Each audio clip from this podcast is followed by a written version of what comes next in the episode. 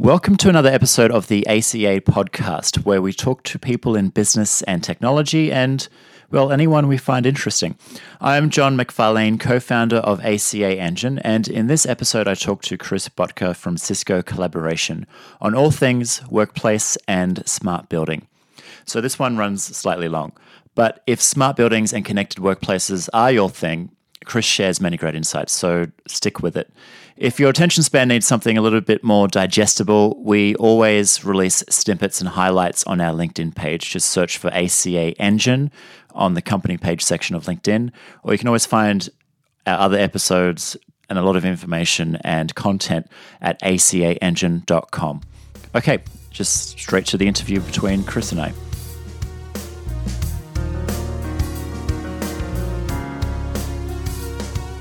I just realized I've only met you in person that one time in, in, New York, right? And recently you invited me to Texas, and I flew all the way to the other side of the world, and you weren't even there. So I, I, am like, oh, thanks for the invite. Oh, but you're not here. So uh, we've only met in person that one time, uh, but we're often on calls early in the morning. Um, so I, let, us start with a question, uh, uh, quite a simple one. What made you jump the fence from system integrator who sort of works with products to a vendor at Cisco who uh, who has the products.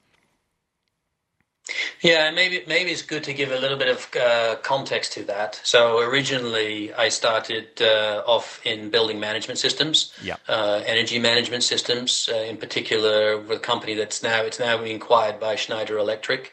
Um, and then uh, about 22 years ago, I actually went to PictureTel, who was the video conferencing company of the uh, late 80s and 90s, yeah. and then got acquired by, by Polycom. Uh, and then after that, I actually went into the channel for 17 years. So uh, I had both the manufacturing side as well as the channel side.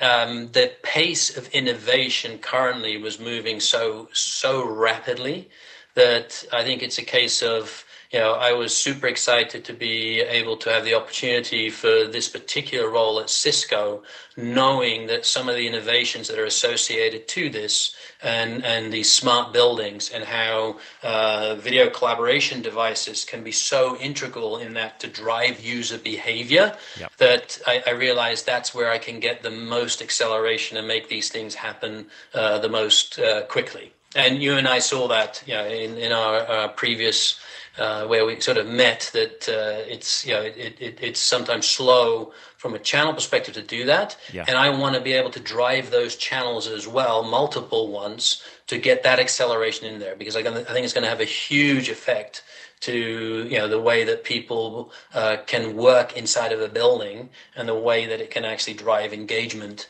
inside of a building as well. What i'm sort of seeing between um, you know vendors and service providers or system integrators uh, is that there's sort of a blurred line now where even you know most vendors are offering services uh, and just in general the a smart building or, or a collaborative workplace is quite a complicated thing. So you can't really be isolated as here's the product we do as a vendor.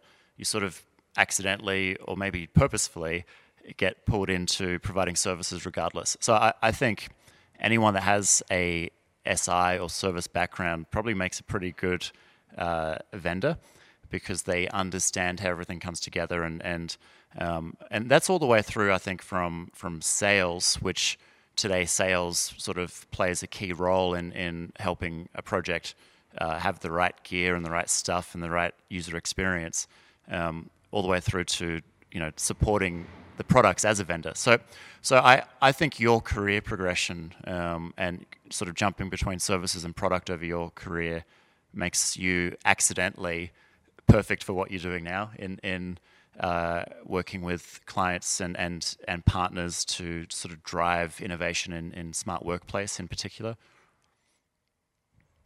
Yeah, and it, so it's one of the things one of the things um, when I left PictureTel uh, was really that the product at that at that stage was already really really good. But to make it work, you really wanted a good service and a managed service around that as well. Yeah. So you're right. Uh, then my career really was there on the managed services side more than anything, and knowing it's that's the glue in the middle that makes it all work. And you know where I find is a Uh, obviously, uh, Cisco has a tremendous channel uh, a channel partner um, worldwide channel partners that are there, and many of them have their own platform. Some of them use yeah. that just to manage IT managed services.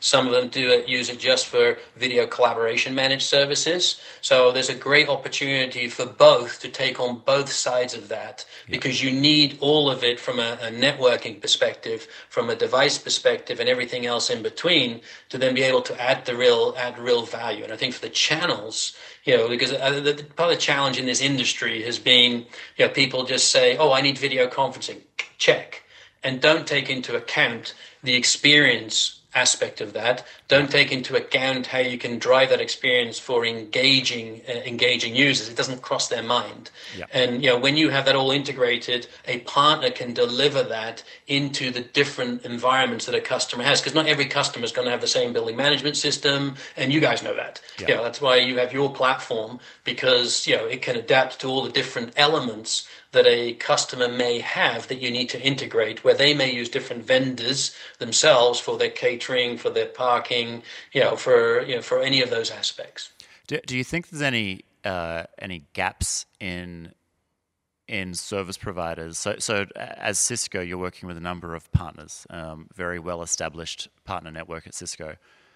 When it comes to smart workplace, though, that's a lot of it's so new and the concepts are new and uh, I think the workplaces themselves are driving it. So, like the, the large, in our experience, it's, it's like the large business consulting firms, accounting firms. They're really innovative yeah. compared to the uh, to a lot of the providers. Are you finding there's gaps, and, and do you see those gaps closing, and or are there still challenges uh, to sell everything uh, your vision, which I think we'll go over in a bit more detail, uh, but your vision for a smart and connected workplace? Is it achievable with the current um, set of sort of partners and, and the, the stock standard system integrators out there? So to, to, answer your first question, yes, there are absolutely gaps, and I absolutely see that. Yes, yeah. um, but I think what you're seeing in the in the partner community as well is that they also realize a lot of value can be uh, achieved through API integrations, mm-hmm. through giving giving customers uh, environments that work inside of their workflow, as opposed to just giving them tools and saying, "Here's a piece of technology. You figure out how to use it, and we're just going to sell the technology." So, and, and, I'll give you I'll give you a specific example of that. So, you know, you, you, obviously Cisco has a really breadth of different types of partners. You have the the IT integrators as, yeah. as one sort of community. You have the traditional uh, telco service provider type uh, partners as another community, and then you have sort of the the VARs in the middle, so the AV type of integrators as well. You know, sitting sort of uh, in in the middle there. So on the AV side, it's when you when you step back and you look at what those partners do. I already gave an example earlier on, is where you know quite a few of the AV, more of the AV type companies that do video managed services, do it just for video. They don't touch network, they don't touch data center, they don't touch you know IoT, they don't touch security. Yep. And then you have the um, and then you have the IT integrators that don't touch video and don't touch collab, but they touch all the other other pieces. So if you now take it from a uh, an, uh, an IT integrator and you say, okay, well now as part of that building, it's going to expose you potentially to be able to do the video collaboration piece as well, because that's the interface yeah. back to the back to the user, and with that you can actually drive user behavior in there as well. And we'll probably talk about some you know some some of examples of that. But typically they were there were barriers to entry for them and two major ones. One was they would have to buy an MCU, a bridge, in order to be able to manage video video calls. Yep. And then secondly is they would have to hire conference producers that would manage the calls on those bridge. Yep. Both big barriers to entries. If you now look at the Cisco WebEx devices, they have voice assistant built in called WebEx Assistant. Mm-hmm. And over time, we'll have APIs going into those as well, where you can where you can control, you know, what what comes in and out from a voice uh, from a voice perspective. And because WebEx itself has APIs, if I'm in a meeting, I can now control WebEx itself. So now you have the opportunity to offer virtual conference producer where I'm taking the, hey, add me this site. Hey, drop so-and-so, connect so-and-so, mute this site, unmute this site. All those sort of things from a, that you would get with a human concierge service, you could now get through a virtual concierge service. Yep. So now those IT integrators have two barriers, not needing to buy the bridge and then not having to hire a whole bunch of conference producers to manage that. So that would give them an incentive to be able to jump onto that side of the wagon. Yep. Likewise, in reverse, on the sort of more traditional AV reseller and integrator and, and managed service providers, you know, they now with AV moving more and more over to IP and more and more over to IoT. And again, you know, you guys at ACA have been uh, uh, sort of at the center of some of those things. And you know, one of the things when you and I first met that really got me excited was the ability that you were already managing the AV in thousands of conference rooms all on a single server without having to have dedicated controllers in there and racks and cabling and proprietary stuff. So now you have an opportunity for the AV reseller to say, hey, can I help migrate some of my business to sort of supplement it with also doing sort of virtualized AV, yeah. where I can use IoT devices and AV over IP without having the cost of the controller and more importantly, the racking and the stacking and all of the other things and the you know, proprietary control programs that go with that. So I think what's AV's, fascinating is. AV is interesting. Let me just comment on that before we move uh, uh beyond it. So at ACA, we, we definitely started uh, with audio visual. Um, Today, though, it's it's not in many of our projects at all. So, but what's consistent is th- the concept's the same. So instead of connecting to a audio DSP, a video switch, a TV, uh, and controlling those devices, we're now connecting to um, a lot of Cisco gear, Wi-Fi uh, to do triangulation of people, desk sensors, building access control. Our platform hasn't changed to achieve that. It's just we shifted our focus to this more general smart building IoT without having to make any changes and realizing, oh, we're accidentally sort of experts in this area. And, I think uh, audiovisual uh, technologists and, and, companies in general could make that transition very easily for the same reasons. But but a lot of them are not thinking that way. They're, they're sort of only looking at the, the, the, the tech in a meeting room and, and trying to uh, have sort of products live longer than they really need to uh, instead of saying, well, how do we, everything we've learned, everything we know, how do we apply this to the building? Because we're in the best position to be uh, an IoT integrator, not an AV integrator. I think that's the transition um, some, some companies are making uh, but yep. very few in my experience. But I, I think they might more will get there eventually. So, so I'll give you um, the history lesson that's associated to that. That I yeah. typically say to those partners where you know they they want to focus on what they've known. Um, if you go back exactly 10 years ago, um, Cisco hadn't acquired Tandberg at that stage, and the big IT integrators didn't do video conferencing. Even though you already had video over IP for since the early 2000s, when it was whatever it was, 323 protocols and what have you. Yeah. Then, but today, the IT integrators sell more video devices than the AV integrators who traditionally have been on that video side. Yeah. Why? Because when Cisco acquired Tandberg, it basically ratified and said, hey, IT integrators, these are just IP devices like anything else. So the IT integrators then turn around and said, okay, well, if it's just an IP device, that's what we do. That's our business. That's what we do. Yep. So then you saw them buying and attaching video devices like crazy, and they went exponential. So now you've got to ask yourself the same question 10 years later and say if the AV components getting more and more IP connected, becoming more and more IoT, do you think this time round the IT integrators are going to turn around and say, oh, you know what? No, now that it's IP, but if it's still AV, we'll leave that for the AV integrators to go and do that. Yeah. I think that's the risk that the AV integrator has to look at.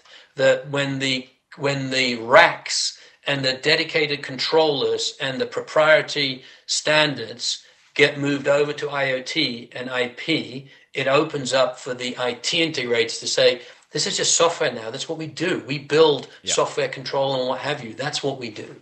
So I think there's a significant risk there. You're actually right. Many AV integrators won't won't make that transition quick enough. Yeah. But there'll be many that will figure that out and go, "Wow, we need to be in that." And the beauty of it is, is it is not going to happen overnight. Yeah. So it's not suddenly going to be a, a, a flip the switch change. So in essence, you know, what I'm saying to the AV partners is, you can migrate your business, and because guess what, if you've got a dedicated programmer for AV programming, they can program. They can do that same programming with RESTful APIs and, and, and what have you. So they fundamentally know how to program. It's just a different language they need to use. And many of them can use those languages already It- it's an easier language. So if they, if they're programming in these traditional these traditional uh, AV control and, and those sort of products, that's uh, uh, no one really teaches that programming language anymore. But uh, so there's not many examples except those things. If you get into the open API world, you can trial and error, uh, just learn from documentation. So I, I think that yeah, there's there's probably fear of the unknown, uh, and a lot of them haven't moved into that area because they don't know, or they might not even know there's opportunities here. But it's all it's also like a double-edged sword. I'm saying where the ones that aren't slowly moving, and, and I agree, it won't happen. It doesn't change that quickly. I mean, we do have it. We do have projects where that sort of uh, risk has already happened, where some non-AV company just took care of the AV because they were already doing, you know, the network and other components.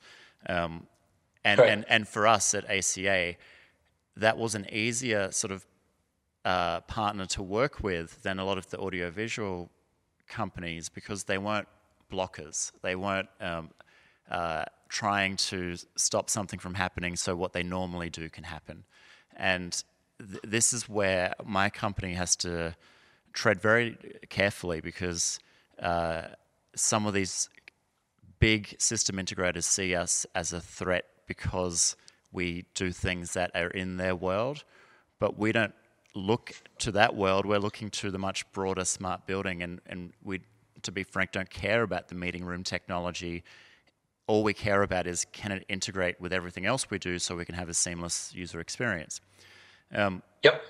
Let, let, let me touch on sort of a, a new uh, subject. We already sort of went over the, some of the gaps in, in, in providing all of this as a service. And you mentioned uh, how the user experience gap is starting to improve because of things like voice control built into WebEx.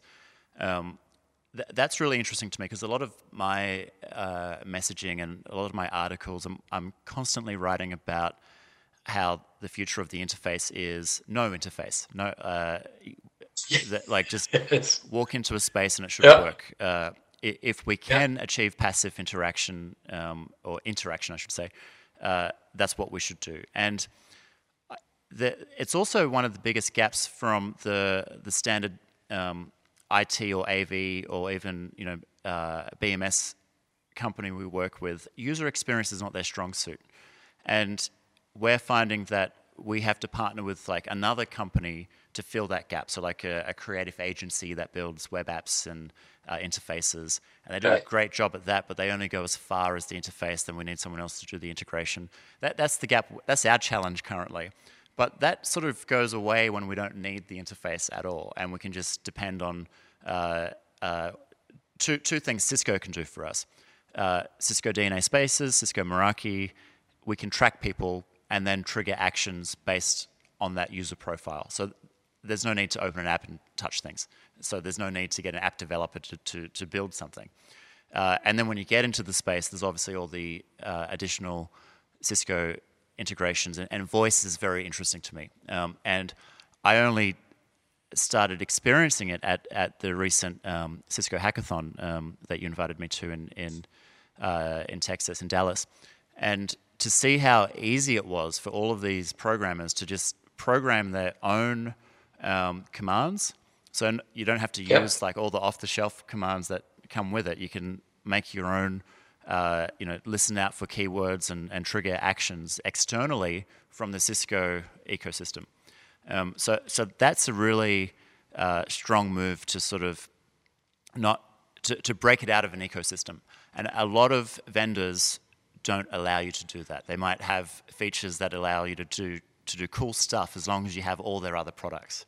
But now we can take this and, and do almost anything we want, including uh, monitoring anything in the building. Uh, so with you know ACA engine integrations, Cisco WebEx with the voice, and maybe perhaps a Schneider integration, we can control the whole building with voice, not just the meeting. And you know, people might get confused, like it's it's sort of under the WebEx category. It doesn't have to be anything to do with video conferencing or video collaboration. Am I correct, correct. in that? Yeah. Yeah. So, um, so the, the, so the analogy that I typically give is you know, is you know is the uh, is the iPhone analogy. You know, it's it's a great yeah, it's a great phone, um, but it does so much more because of the applications that you can write to it so it can be my emergency device. If there's an issue going on here at the state level or the town level or the, or the federal level, you know, I get emergency notifications coming through there as well. I can use it as a phone you know, normally, but then it has other aspects. That hasn't really happened inside of the video world. So people still see video conferencing systems as video conferencing systems. And what they really are are smart collaboration devices. And you gave you gave some uh, examples there. One of them being very, very open, and you know, one of the things that uh, that you hacked on as well was simple little things like saying, you know, to saying to the system, to the what's a smart collaboration device in that room, hey, I'm chilly.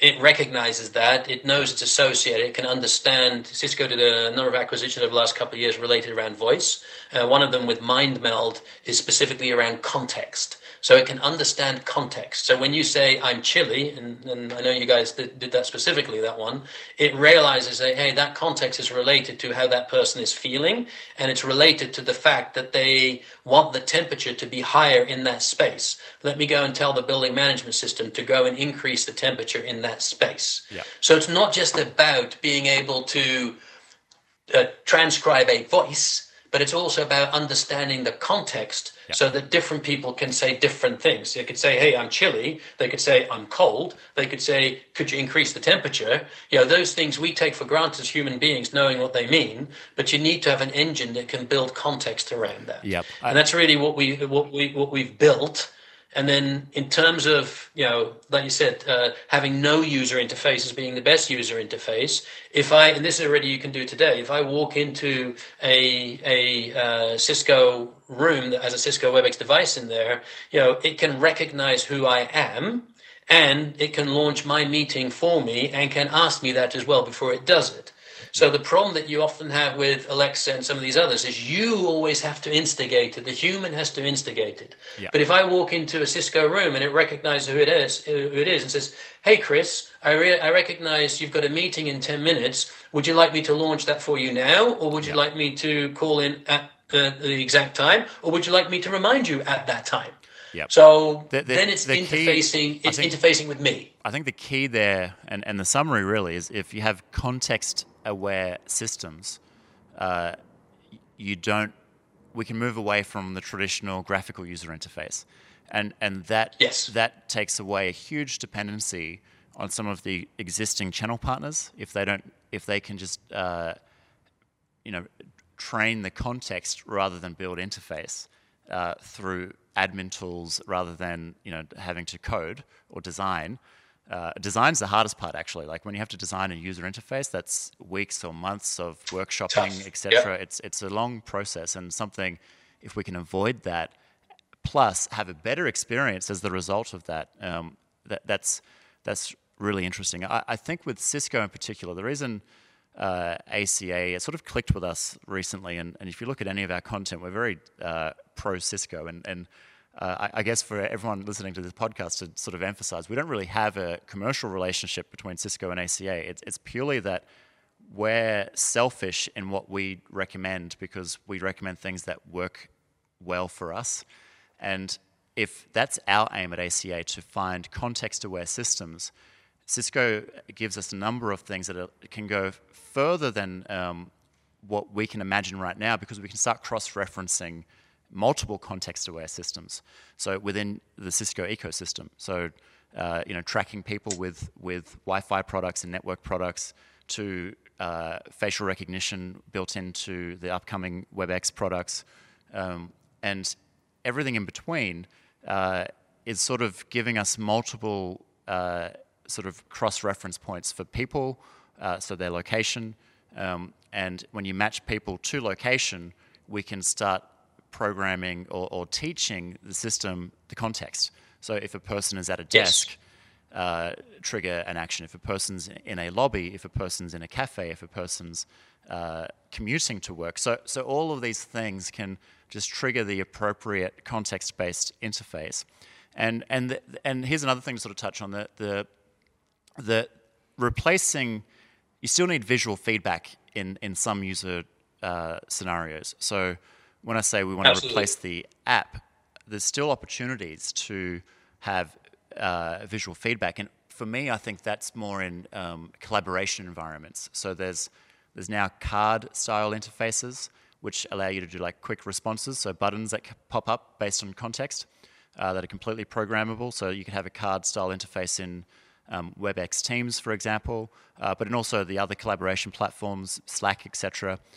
I think that's the new environment, uh, particularly in workplace, that the customer lives in. They're already in that environment.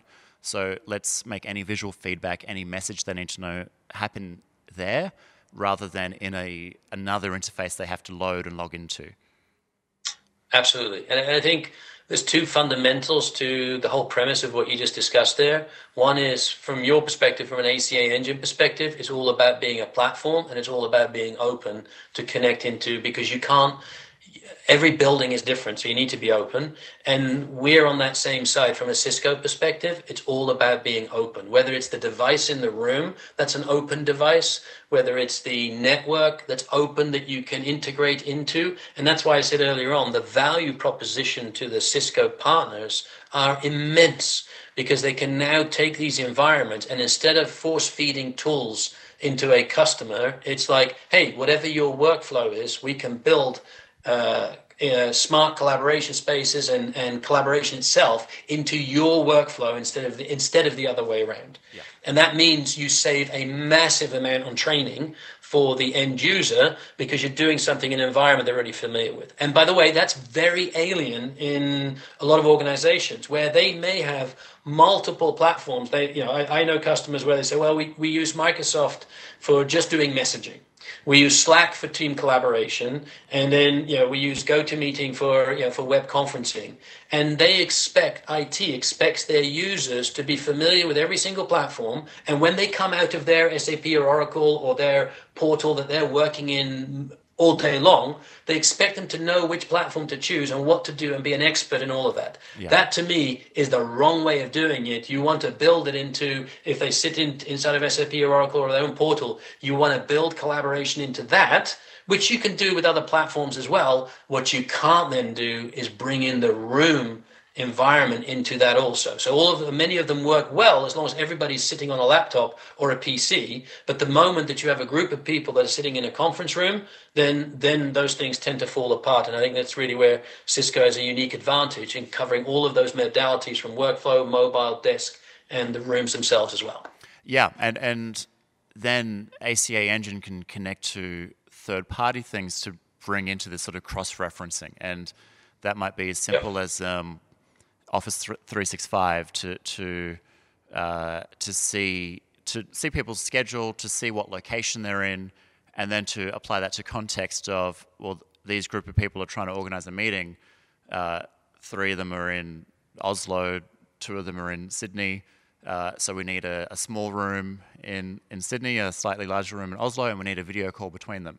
And and that's where if we can you know tie into other you know records of truth, such as Office 365 or whatever's doing the scheduling, uh, just that one that one extra integration brings in all of these additional experiences. Let alone the, the, the yep. five or six other integrations we could probably scope and, and come up with new ideas on how to improve workflows and efficiencies, uh, which you know is is often that that workflow automation is often overlooked when everyone again coming back to the app when everyone's focused on, a, on an app because if you can't see it, they don't scope it. So uh, you got if you start thinking outside the app, you're like, oh, we can actually just automate all this workflow, and you don't need to use an app. So I, think you're definitely on the same page there.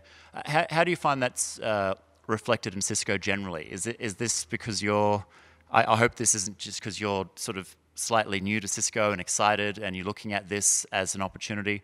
Do you feel like Cisco broadly uh, thinks the same as you and I? So I, I think the answer is yes. In terms of there's a big focus on workplace transformation, and this is an element. I don't personally, I don't like the word workplace transformation because it's like managed service. It has a different meaning to different people. Yeah. So that's one of the reasons why I always focus on the workplace experience piece.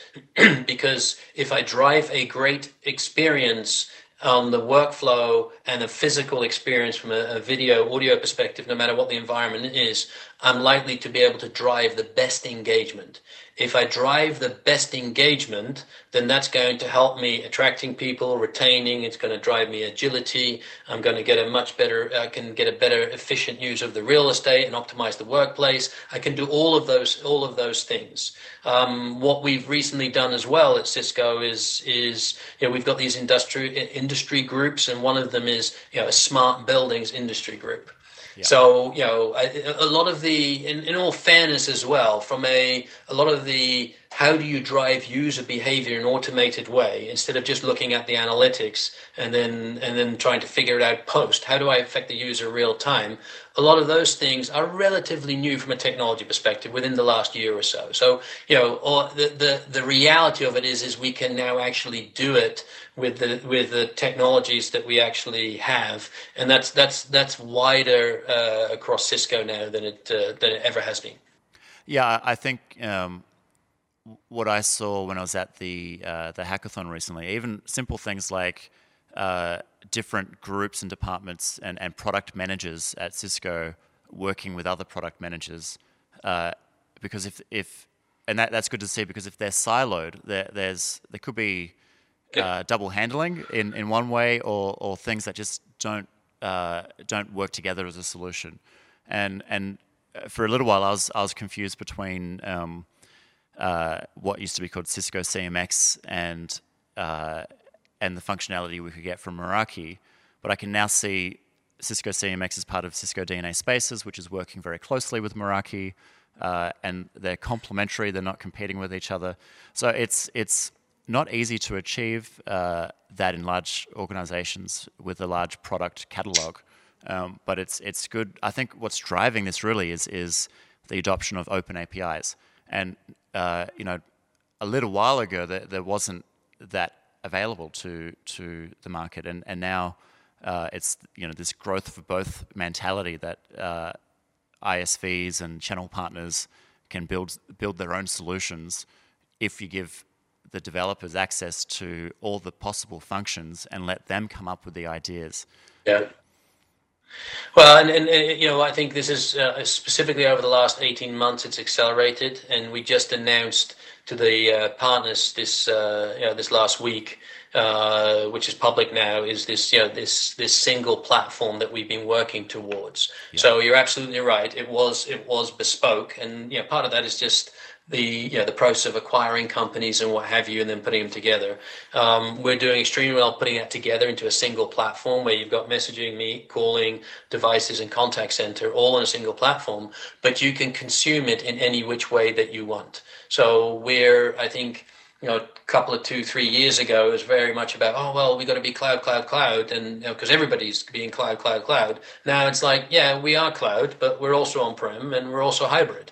So those customers that want to take a step, one step at a time, we can absolutely do that. And, you know, there's things even on the contact center side where you could have an Avaya PBX at your local site and you can actually connect it into the Cisco cloud through WebEx Edge and then you could get common, you know, voicemail and, and call routing and IVRs and everything else that could be common, even though you might not have Cisco uh, actual sort of uh, call control sitting at your actual, um, you know, buildings. Yeah. So, you know, it's that openness and that platform approach with devices and things into it that give a phenomenal experience that really you know that allows us to do these things like smart buildings as well and really start to make a difference to drive the outcomes that a customer is ultimately looking for particularly smart buildings it's quite important to have that on-prem or cloud as an option uh, Yep. In in my experience, it's still the smart building because it's a building because it's tied to the building industry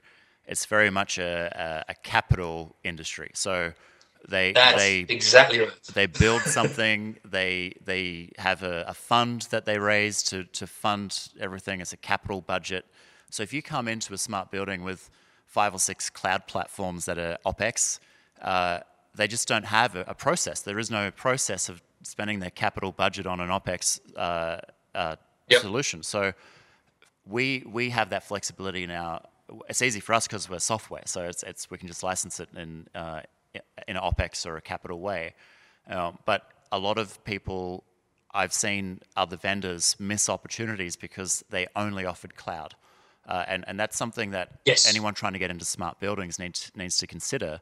You can't force cloud onto the building industry. It's just uh, the appetite for it isn't there yet. Correct. That's absolutely right. Which is why if you have the models that we have at Cisco, then you give the customer the choice to start today and to do it with what makes the most sense for them as well. And some of them, you know, they may have bought you know, a, a call manager or a contact center on prem, you know, two years ago or three years ago. And they may say, hey, I've got a five year depreciation on this, so I can't get rid of it yet because I invested a huge amount then. So that, that's fine. But it doesn't mean that you then have to wait another three years before you can then start take advantage of some of the cloud things, you can do that today and have them both coexist. It's definitely a hybrid, and and particularly as you if you look at smart building as the building operators and the tenants. So like the workplace, they might run some solutions globally. So obviously that makes sense to be a cloud solution. But the tenant solution will be right. on prem. So, so it, it is. It's not easy, and that's uh, it's again the uh, going back to those challenges and gaps in the market, not everyone gets it from from the. It's not a technical challenge. It's it's understanding the landscape, and and if you're not working in the landscape, you just don't know. So there's uh yeah, it's it's this is emerging and moving so quickly. It's uh, catching up is part of the challenge. Very quickly, yeah. and you know, and, and well, I think one of the exciting things about having our own smart buildings industrial group is it does give us the ability also to start influencing at the architect and engineering and at the yeah. consultant level, and start to also influence the standards uh, around that as well. ASHRAE obviously being one, you know, one one example of that because the effect that we can have. I'll give you one specific example that that that is is again that's currently being uh, being worked on and the impact it could have to users is um, uh, CO2. So there's legislation yeah. that's coming in that says if you uh, exceed a certain CO2 level in an area, then it's deemed to be unsafe to you know unsafe to work in that. So, and in particular, if you think the impact of lots of people and organizations moving to huddle spaces, where they get a lot of small rooms. Sometimes they just have common air conditioning associated to the whole floor. And I have personally, and I'm sure you have as well, at different locations where you say, "Hey, can I just borrow your your little huddle space or whatever to do a call before or after the meeting?" And after five minutes, you're out of there because it's either boiling hot or freezing cold. Yeah. Because it just happens to be where they where they you know where they put the ducts. Well, once we start to, we just announced the uh, the Desk Pro that uh, measures CO2. So we then have the ability during a call that hey, if the CO2 level exceeds a certain threshold and your engine can power that, then it's either a signal to the BMS system. But if it's not possible because you have no individual VAV control there, then you can actually again using WebEx Assistant and pushing dis- messages to the display say, hey, look, it's now unsafe to work in here. Please, you know, move out. Now you could extend that to potentially a panel on the outside that typically would only be used for scheduling, you could extend that to say, for example, I'm going to turn that yellow when this room is unsafe to work in. Yeah. So now if I'm the if I'm the tenant and I pay for certain services and I'm looking at my floor there, I'm seeing I've got five rooms that are showing yellow. Yeah, I'm paying to have uh, air conditioning services there, but the the, the supply isn't there to do it then I can go back to the owner of the building and say, "Hey, look, I'm paying for this. These you're providing me with an unsafe area to go and work in." And typically, it was never measured. So if you couldn't measure, yeah. they'd get away with it, and the owner would never, or the tenants would never know. It's like, oh, there's a whole area that we can't use because it's either too hot or too cold. Now, if you bring in carbon dioxide levels into that as well, then it'll be like, okay, now I can start to impact how people, I mean, we've all been in those rooms where it gets stuffy, and what happens is you're not as productive because you start to just yep. you know, fall off the edge of the cliff. That, that, so, yeah those types point. of things of how you can drive things are, are really valuable. That uh, Safety is something we're starting to do a bit more of, and, and I guess it's not as like sexy as the other user experience stuff we do. So uh, it's, mm. it's, but it's now coming up as as uh, as I said earlier, when we start looking at workflow automation, that, that's another area where we can trigger alerts yep. and, and interfaces for security, people concerned with security. But this is a good segue into one of the questions I, was, I, I had penciled down to ask is uh, uh, the, sort of the changing face of the customer. It, uh, the CO2 thing for me is, uh, is interesting. I hear it a lot from human resources. So when we go in and sell our solution, if it's a tenancy like a workplace, uh, it, it's typically to a C-level IT person, someone that has workplace in their job title, maybe workplace experience manager or something like that, and there'll be someone from human resources, and they're sort of it, it comes up in almost every meeting now. How do we monitor air quality? Because we, yeah. we know, or maybe there's been some research lately, or they've gone to a conference that uh, if, if the air quality is low, people are less productive, they're, they're sluggish. Um, yep. And then they start asking, like, well, how do we monitor this and, and, and look uh, and monitor the outcome of the employees? So, uh, you know, some of our customers are having ideas like, well, how many more coffees are, are they having when the air quality is low? Because they're feeling down and they need like a caffeine hit or something like that. And, and these are like the, the sort of things where like it might sound like a gimmick, but those experiences are, are really driving uh, platform-based solutions because we can listen to those ideas and be like, yeah, we can do that, and and then we they can work out with us or with a consultant. Uh, should we do that? Is that a, is that worth knowing? Is that worth cross-referencing? And and it all comes down to like what is the purpose and intent of this workplace. But what I would add to that, Jon, is is you know, and, and we touched on a little bit earlier on what you're talking about, and most customers then think is, great, I'm getting the analytics of what it is, I'm getting then the behavior of what people do. What I'm saying is, if you put the Cisco WebEx devices in there, you have an ability to drive the user behavior in real time. Yeah. So rather than do the example that you have, which is the cause and effect, the cause is the air quality is bad, the effect is that people leave the meeting to go and have a coffee or yeah. to go and have a drink to get the hell out of there. That's not good. Yeah. That's not good. That's a that's a huge productivity you know Im- impact. So rather than doing that, is what can you do real time? If I'm measuring it real time and I know it's happening and I know I can't make a change because there's no physical air handling unit that's supplying that particular space that can that can do that, I can move the user. So in other words, before the user starts to feel the effects I know it's already getting up there. So now I can say to the user, look, the air quality is getting low in this room. Let me move you to this other room that's available here and I'll transfer the call across there. Would you like to do that? Yes or no? And if they yeah. say yes, then, and then when they come out of that room, that room is shut down until the air quality goes back to a safe temperature. And it's, I think what people, you know, are so focused often on the analytics, yep. but the user doesn't care about the analytics. The analytics are done post very valuable. It doesn't impact the user. It's really valuable for the IT manager or the, uh, the facilities manager or HR, but it doesn't help the user in real time. And I think that's the excitement that, that, that we now have the possibility to drive the user in real time. A simple example there would be as well if you have a conference room that can hold 20 and two people are using it. Happens all the time you don't know. I mean, you might say, "Great, the conference room is being used," but you don't know that it's being way underutilized. Well, again, if I know and I have a people count on the device that says I got two people in here, then I can say to the to those two people, "Hey, by the way, there's another room further along that seats four people. Would you like me to move this call?" And if they say no, you record that. So they made a choice, and maybe you have the right to go and do that, but at least you're giving them an option. The moment that they realize that's being then tracked because, of course, the moment I ask the question, they realize, oh, somebody knows there's only two of us in here. There's probably an 80% probability that those users are going to say, yes, I'll move.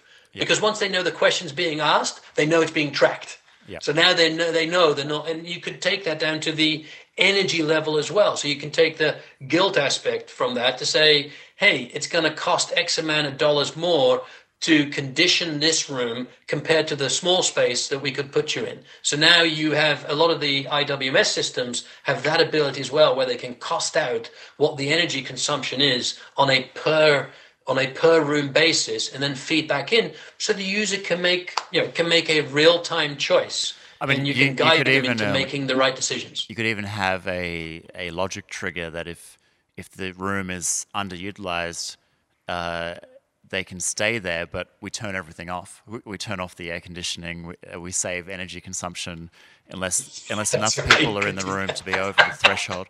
So yeah, I mean, I, I could completely agree with um, with data is much more powerful if it's being used as an input to a user experience uh, and to drive change. Uh, and, and even the, the, the data you're collecting long term as analytics can, can recognize patterns and then again go yes. back into the system to, to be better at that context that we were talking about earlier. So if, if we're collecting long term data, we see patterns on at certain times of the day in certain spaces, we, we can then take better educated guesses about what to do in that space at that time. Absolutely. Absolutely. And and and that's not AI. That's that's uh, that's just logic, and that's that's something we can achieve like right now. And a lot of people say yeah. things like that as, oh, that's uh, smart building AI. I'm like, well, no, uh, there's a misconception of what AI actually is. And and AI, like many things, you should use it if you need it. But if you don't need it, logic is much more um, uh, resource uh, available. So if you want to run uh, AI, yeah, that's, that's you're going to need a whole uh, you know service to do so, and, and that's expensive and uh, and will take time. Yeah. Yes, and I, the example that I typically give in that as well, because I say exactly the same thing. I drop the A out of uh, AI, and um, is one where you know, let's say there's four of you sitting in a in a conference room, you're having a, a video meeting, and then you want to extend it, and you ask you ask the system, hey, can I extend this meeting? And then it says, no, you can't, but I can find another room for you. You know, one of the ways of finding the other room is to go back to the uh, facilities management scheduling system there and say, okay, what rooms do I have available that can seat four people and aren't scheduled? Okay, I've got these four rooms available. Let me look inside of them. Wow, three of them have squatters in them. I will intelligently send you to the fourth room that is not scheduled and doesn't have any any squatters. There's no A in that I. It's just the I piece. I'm going to intelligently go and schedule it there. Yeah. And then you know the exciting thing of that is when you start to integrate it into the fabric of the building and the energy consumption of the building, and then you tie that into what's happening in the outside world. You know, we're currently on opposite sides of the world. So for you, it's it's in the morning. I can see the sun is blazing through, and you've got the shades over there. For yeah. me, it's dark and it's cold outside, so it doesn't matter. But if you're in an office building there, and it's in the morning, and it's a summer's day, and the sun is shining, if I want to move you, I prefer to put you on the west side or the north side of the building first, because that's going to be far more energy efficient, because I don't have to cool it so much. So then there's those types of things that you can do so that you can then vary every room to go from a energy saving mode to a comfort mode. And I can react that either based on schedule or based on real time. If I have a very tightly controlled huddle space and if I don't oversize it, which typically you don't want to do in terms of the uh, the air conditioning and the and the airflow, I know that if I have four people come into that room for a meeting instantaneously ad hoc, then I know that if by the time the temperature starts to increase, it's already too late. It's going to take X amount of time for me to be able to drop that temperature back into the comfort mode.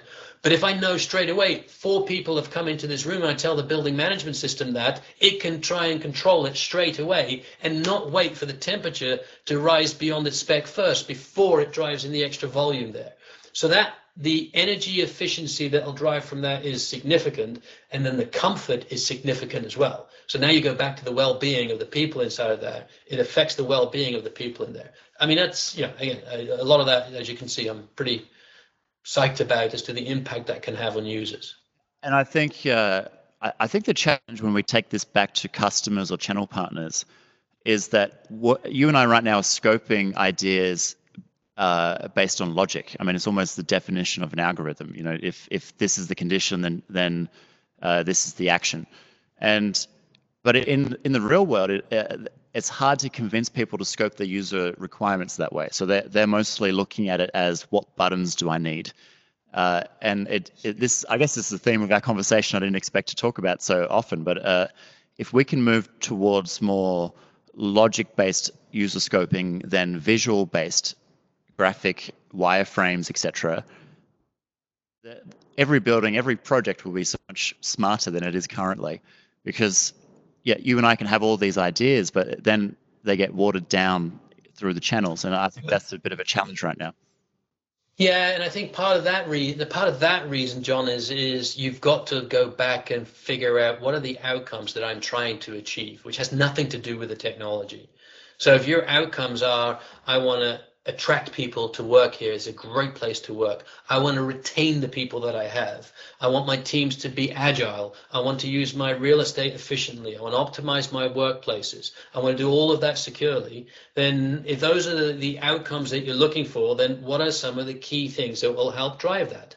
And a lot of that is around having your people engaged. So if you have people that are in, engaged, it's proven that's like, uh, okay, then you're going to be able to achieve some of those outcomes. Then you've got to ask yourself, well, how do you improve that engagement? Well, if you give a great user experience in all the environments that they're sitting in, whether it's a conference room, a huddle room, their desk, or whatever, that allows them to effectively collaborate, they're going to achieve those outcomes that you're looking that you're looking for. The challenge then is is you need to have what is your best engagement? And that's a mix of that physical experience which is is it great audio video automatic camera tracking all those sort of things that you would get from a, a cisco device plus the workflow experiences that we that we talked about that's integrated into their workflows and into their environment so they don't have to come out and do and do different things. When you and, part of that workflow experience is also you know what happens during the meetings. We talk a lot about cognitive collaboration at cisco in terms of the things which you know can mean different things to different people as well. But you know i can get information on you when we're in a meeting. So if i'm not familiar with everybody that's in there it can give me information. It's all opt-in it's all secure. You know, it's those types of things that are in there as well. We just bought a company voicea that does real-time transcriptions uh, that can also then actually drive actions so again open platform so if i say okay great well we'll schedule that meeting for 10 o'clock next next wednesday morning it goes oh that's an action item i will go and do that and i'll automatically schedule it it can take notes and all those sort of things. So there's all these pieces that play as part of the experience to drive the engagement that drives your attracting and retention uh, you know, uh, capabilities. Because I have I have customers who say, "Hey, look, we're best of breed. You know, we we we have you know we have all these different platforms in there and there, and we just expect our users to do you know to do everything." Well, best of breed doesn't mean you're going to get the best experience that drives your your optimum engagement at the user level. Each each platform on its own might be great, but if you don't tie them all together in a way that makes it seamless and frictionless for the users, they're not going to want to be engaged, and you won't achieve those business outcomes. And, and even if there's some crossover between platforms and systems, that's that's fine because at least then we know there's no gaps. And if we have multiple systems in place uh, or platforms in place, and there's some crossover between what vendor A does compared to vendor B, that's fine as as long as there's there's no gaps in the middle. So I, I think a lot of vendors are getting better at that as well to make all of these user experiences possible. If we can now have the assumption or whatever we're connected to, we can talk to. And whatever feature that yes. thing does, it's available to us as an API. So if it's yeah. got context aware voice, uh, then let's let's it's safe to assume oh we can tie into that. Yeah. So yeah, I, I, think uh, I think this has been a, a, a good conversation. I've I've glanced at my notes. I think I've uh, we've covered everything conversationally that we had written down as as questions here. Is there anything you want to cover before we uh, end this this episode? No, I think uh, you know. I, think I think where we are going from an industry perspective and the things that we can do that really affect uh, affect the users, I think is just it's just tremendous. Now we have some, you know, we have some headwinds in terms of from a video conferencing perspective. People always looked at it and said, "Oh, I just need video conferencing." Check, and they don't take into account all the other aspects, which is why I often say, "Hey, think of the uh, the Cisco devices as your as your iPhone. It's a great interface, but it's the applications and integrations that we can do into the building and things, and how you can interface that really make it a smart collaboration device. And that's what's going to you know drive the user behavior. It's not just you know it's not just a system where you can just make calls. You know we saw how the telephone went from a telephone into a smart device and the value that's driven. I'm super excited. I think that that that video collaboration piece that traditionally was thought of as just video conferencing you know, with what we can do now is going to help drive that as well. Where people say, "Yeah, I just don't have a video. I need to have a smart collaboration device in there because I just video on its own does, doesn't you know isn't valuable uh, enough when I can get all these other things to improve the environment and to be able to you know do what I want to do, which is attract, retain, and have agile workforces." And and I think it's exciting to to use WebEx uh, products and, and technologies uh, for things that have nothing to do with video conferencing. And yes. and yes, and at the very least, that means if there's particularly for meeting rooms and there's already WebEx technology, we can repurpose it for other things that have nothing to do with video conferencing. So you don't have to actively be having a call with someone to get the benefit out of that out of that gear. Um, Absolutely. So maybe it's as simple as counting people in the room, uh, but it, you know everything we discussed today uh, is is where we can take it. And and you know we're having ideas in real time, and there's there's so many more ideas we could come up with, and it's not really up to us. It's up to the customers and up to our partners to to come up with those ideas. So I, I hope we planted a seed today with a, a few of them. Um, they're obviously common things we're thinking of, but I'm I'm excited to see what others come up with. Yeah, me too. Well, again, thanks for uh, thanks for having me. Appreciate it. Thanks, Chris. Thanks. Yeah, we'll end it there.